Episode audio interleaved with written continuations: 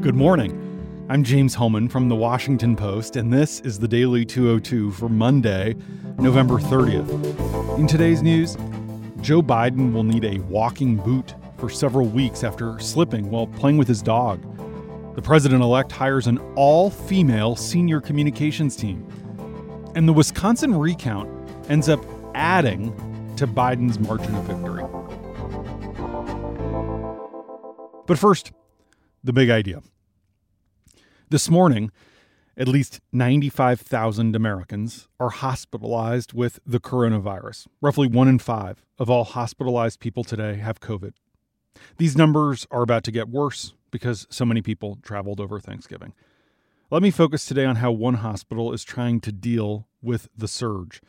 For two days the week before last, the Mayo Clinic allowed our medical writer Lenny Bernstein to embed with doctors inside one of its hospitals in Eau Claire, Wisconsin, as it coped with the staggering consequences of the contagion.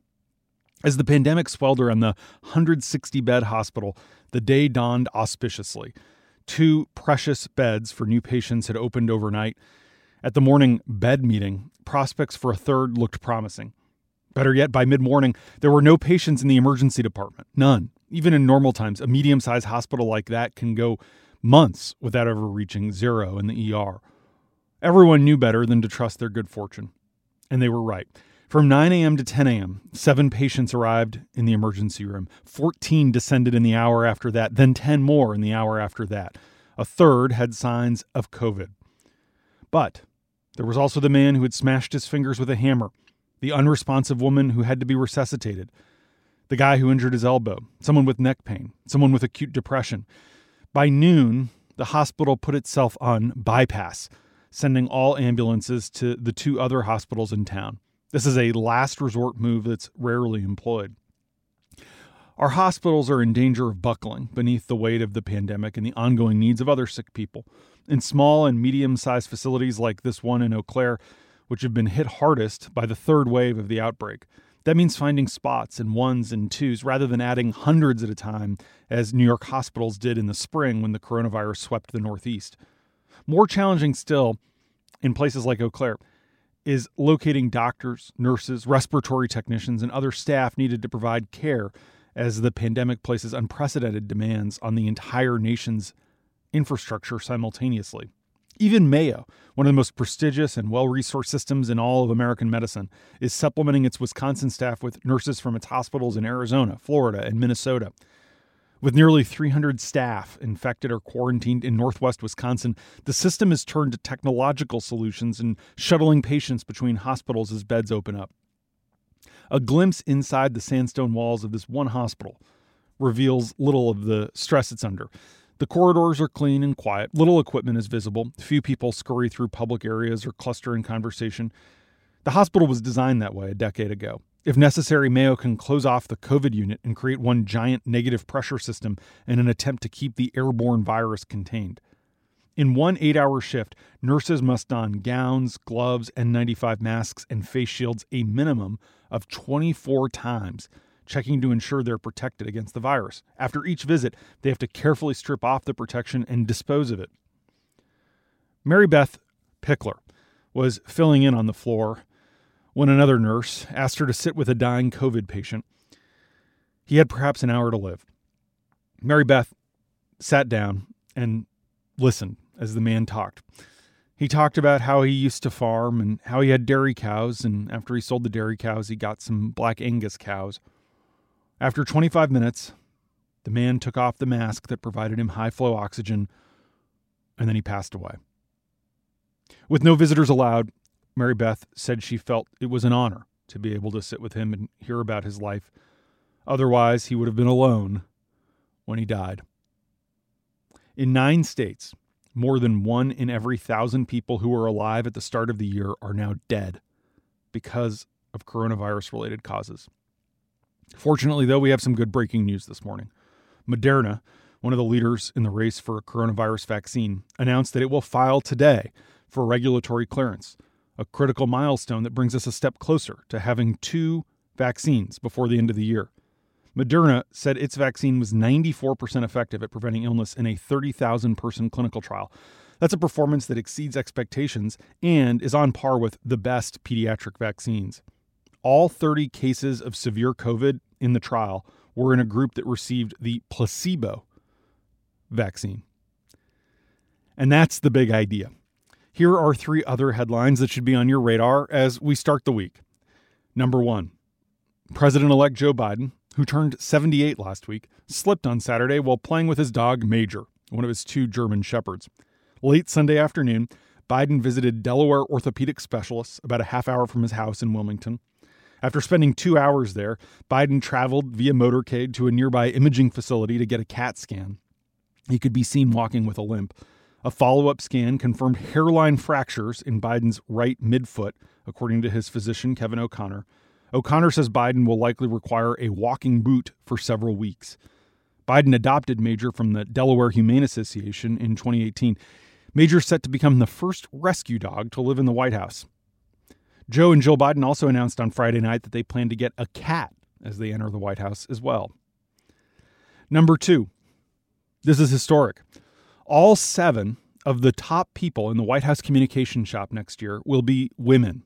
It's the first time all of the top aides tasked with speaking on behalf of the president and shaping its message will be female.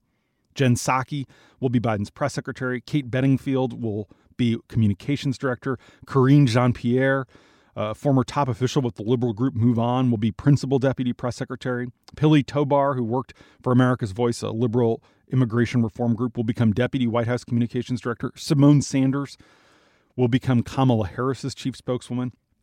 As Anita Dunn, a longtime close Biden advisor, put it to Annie Linskey, who broke this story last night, the odds are very high that if it's a story about the Biden administration, any aspect of it, at least one quote in the story will be from a woman. Unlike the team that Biden has chosen, Trump's communication staff includes several senior spokesmen who are regularly quoted. In other significant transition news, Biden is expected to nominate Neera Tanden, the chief executive of the left leaning Center for American Progress, to be director of the influential Office of Management and Budget. Tanden, whose parents immigrated from India, would be the first woman of color to oversee the agency. Biden will also appoint Princeton University labor economist Cecilia Rouse as chair of the three member Council of Economic Advisors, along with economists Jared Bernstein and Heather Boushey. Rouse, who is African American, would be the first woman of color to chair the council. She was Toni Morrison's daughter in law. And Brian Deese, who served as a senior economic official during the Obama administration, will be named as director of the White House National Economic Council. Republicans focused their ire on Tanden when these names came out, She'll need to be approved by the Senate to take on the job, and several Republican senators said they plan to vote against her. Number three, the recount of presidential ballots in Wisconsin's two largest counties reconfirmed Sunday that Biden beat President Trump in that key swing state by more than 20,000 votes, the latest example of the president's flailing efforts to undo the election results. The completion of the recount which the Trump campaign had requested, added to a pileup of defeats for the president as he continues to attack Biden's victory, claiming without evidence that widespread fraud tainted the results. His campaign has vowed to appeal to the U.S. Supreme Court, though it has yet to do so, while suffering losses nearly every day in state and federal courts. Under Wisconsin law, Trump was required to foot the bill, meaning that his campaign actually paid $3 million to see Biden widen his margin by 87 votes. Roz Helderman and Amy Gardner report that four of the six states where Trump has questioned the results have already certified their vote tallies. His efforts to stop Michigan officials from finalizing the vote there ran aground. A hand recount of ballots in Georgia confirmed Biden's win in that state, and a second recount there will conclude on Wednesday. But Georgia officials say it won't significantly change Biden's 12,000 vote margin of victory. Meanwhile, two new court decisions in Pennsylvania late last week rejected the Trump campaign's attempt to halt the vote count in that state. The last key vote certification could come Monday, today, when Arizona is set to finalize its results, along with Wisconsin. Republicans, including the three who sit on Wisconsin's six member election commission, may attempt to delay certification. However, under state law, the chair of the commission, currently a Democrat, has the authority to finalize the results.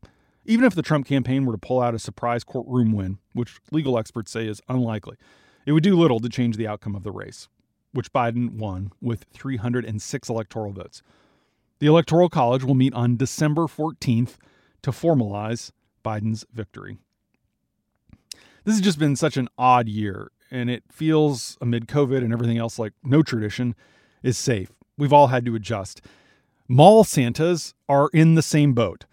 They're braving the pandemic with plexiglass barriers, sanitation elves, and snow globe bubbles. This year's holiday photos will have a pandemic vibe. No more sitting on Santa's lap or whispering in his ear. Instead, venues are now requiring reservations, masks, and temperature checks, as Santa often sits behind a screen or inside a globe. Some retailers, including Macy's, have suspended Santa visits altogether, or they've moved them online. And that's the Daily 202 for Monday, November 30th. Thanks for listening. I'm James Hohmann. I'll talk to you tomorrow.